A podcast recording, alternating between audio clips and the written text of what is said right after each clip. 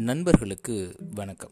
நான் உங்கள் Jayakumar create a culture of life long learning life long learning அப்படின்னு சொன்னதும் எனக்கு உடனே ஞாபகத்துக்கு வருது மகாகுரு பஞ்சநாதன் அவர்கள்.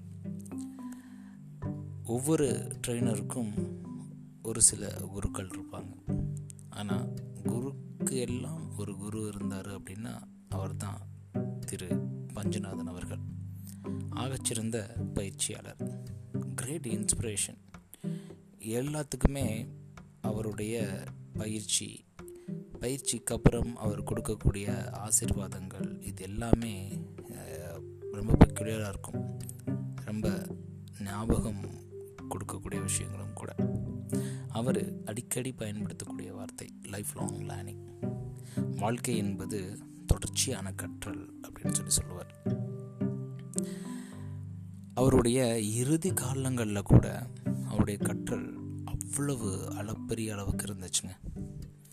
எந்த ஒரு விஷயத்தையும் கேட்டு தெரிஞ்சுக்கக்கூடிய நபர். ஒரு விஷயம் தெரில அப்படின்னா அது சின்னவங்க பெரியவங்க அப்படின்லாம் பார்க்காம உடனே கேட்டு தெரிஞ்சுக்குவார். தெரிஞ்சுக்கிட்டதோட நிப்பாட்ட மாட்டார் அதை செஞ்சும் பார்ப்பார். அந்த செஞ்சு பார்த்தது எப்படி இருந்துச்சு அப்படின்ற ஃபீட்பேக்கும் நம்மளுக்கு கொடுப்பார். அதனால தான் அவர் மகா குருவாக இருக்கார். கடைசி வரைக்கும் அவருக்கு அந்த கற்றல் அப்படின்ற ஒரு குவாலிட்டி அவர்கிட்ட இருந்தனால தான் அவர் இன்ன வரைக்கும் நம்மளோட கலந்துருக்காரு அப்படின்னு நான் நினைக்கிறேன். நம்ம எல்லாத்துக்குமே இந்த லேர்னிங் அதாவது லைஃப் லாங் லேர்னிங் அப்படின்றது தேவையா அப்படின்னு கேட்டால் ஆமாங்க கண்டிப்பாக தேவை. ஆனால் வெகு சிலர் நம்மளோட லேர்னிங்கை நிப்பாட்டிக்கிறோம். ஏன் அப்படின்னா ஒரு துறைக்கு போகிறோம் அந்த துறையில் தேவையான கற்றல் நம்மளுக்கு கிடைச்சிருது. ஸோ அதோடைய நம்மளுடைய லேர்னிங்கை சுத்தமாக ஸ்டாப் பண்ணிக்கிறோம். துறையில் மட்டுமா? இல்லைங்க. நம்மளுடைய பர்சனல் லைஃப் ஃபேமிலி லைஃப் இந்த மூணுக்குமே ஏதாவது ஒரு கற்றல் இருந்துகிட்டே இருக்கும். எப்படி குடும்பத்தில் நடந்துக்கணும்? பர்சனல் க்ரோத்துக்கு என்ன வேணும்? பிஸ்னஸ் க்ரோத்துக்கு என்ன வேணும் இப்படி நிறைய கற்றல் நம்மளுக்குள்ளே இருக்கும். ஆனால் எல்லாத்தையுமே நம்ம ஒரு வயசுக்கு மேலே ஸ்டாப் பண்ணிக்கிறோம். ஏன் ஸ்டாப் பண்ணுறோம் அப்படின்னு கேட்டிங்க அப்படின்னா முதல் விஷயம் எனக்கு இது போதும் அப்படின்னு நினைக்கக்கூடிய மனப்பான்மை. அதுக்கப்புறம் பெருசாக புதிதாக கற்றுக்கொள்ளக்கூடிய ஆர்வம் இல்லாதது. இல்லைன்னா தேவை இல்லாத ஒன்று இதன் காரணமாக நாம் ஒரு கற்றலை புதுசாக நாம் கற்றுக்கிற மாட்டோம்.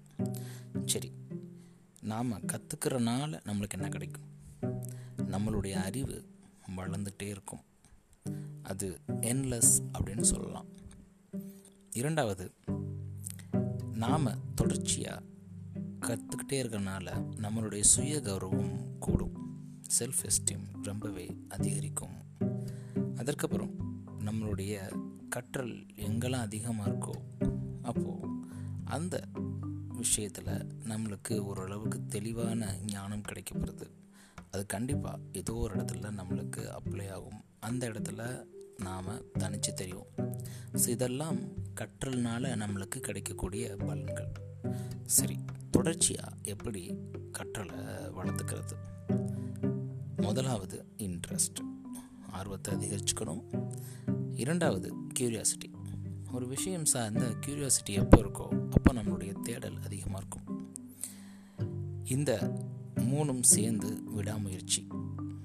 எப்போ நம்மளுக்கு இன்ட்ரெஸ்ட் க்யூரியாசிட்டி அண்ட் விடாமுயற்சி இருக்கோ இந்த உலகத்தில் எந்த ஒரு விஷயத்தையும் நம்மளால் கற்றுக்க முடியும். அப்படி கற்ற விஷயத்தை நம்மளுடைய லைஃப் லாங் முழுவதும் கொண்டு போக முடியும்.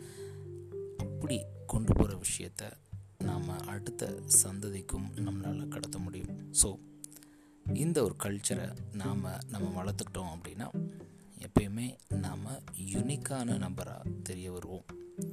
நன்றி நண்பர்களே. மீண்டும் நாளை இன்னொரு பதில் உங்களை சந்திக்கிறேன். Create a culture of life long learning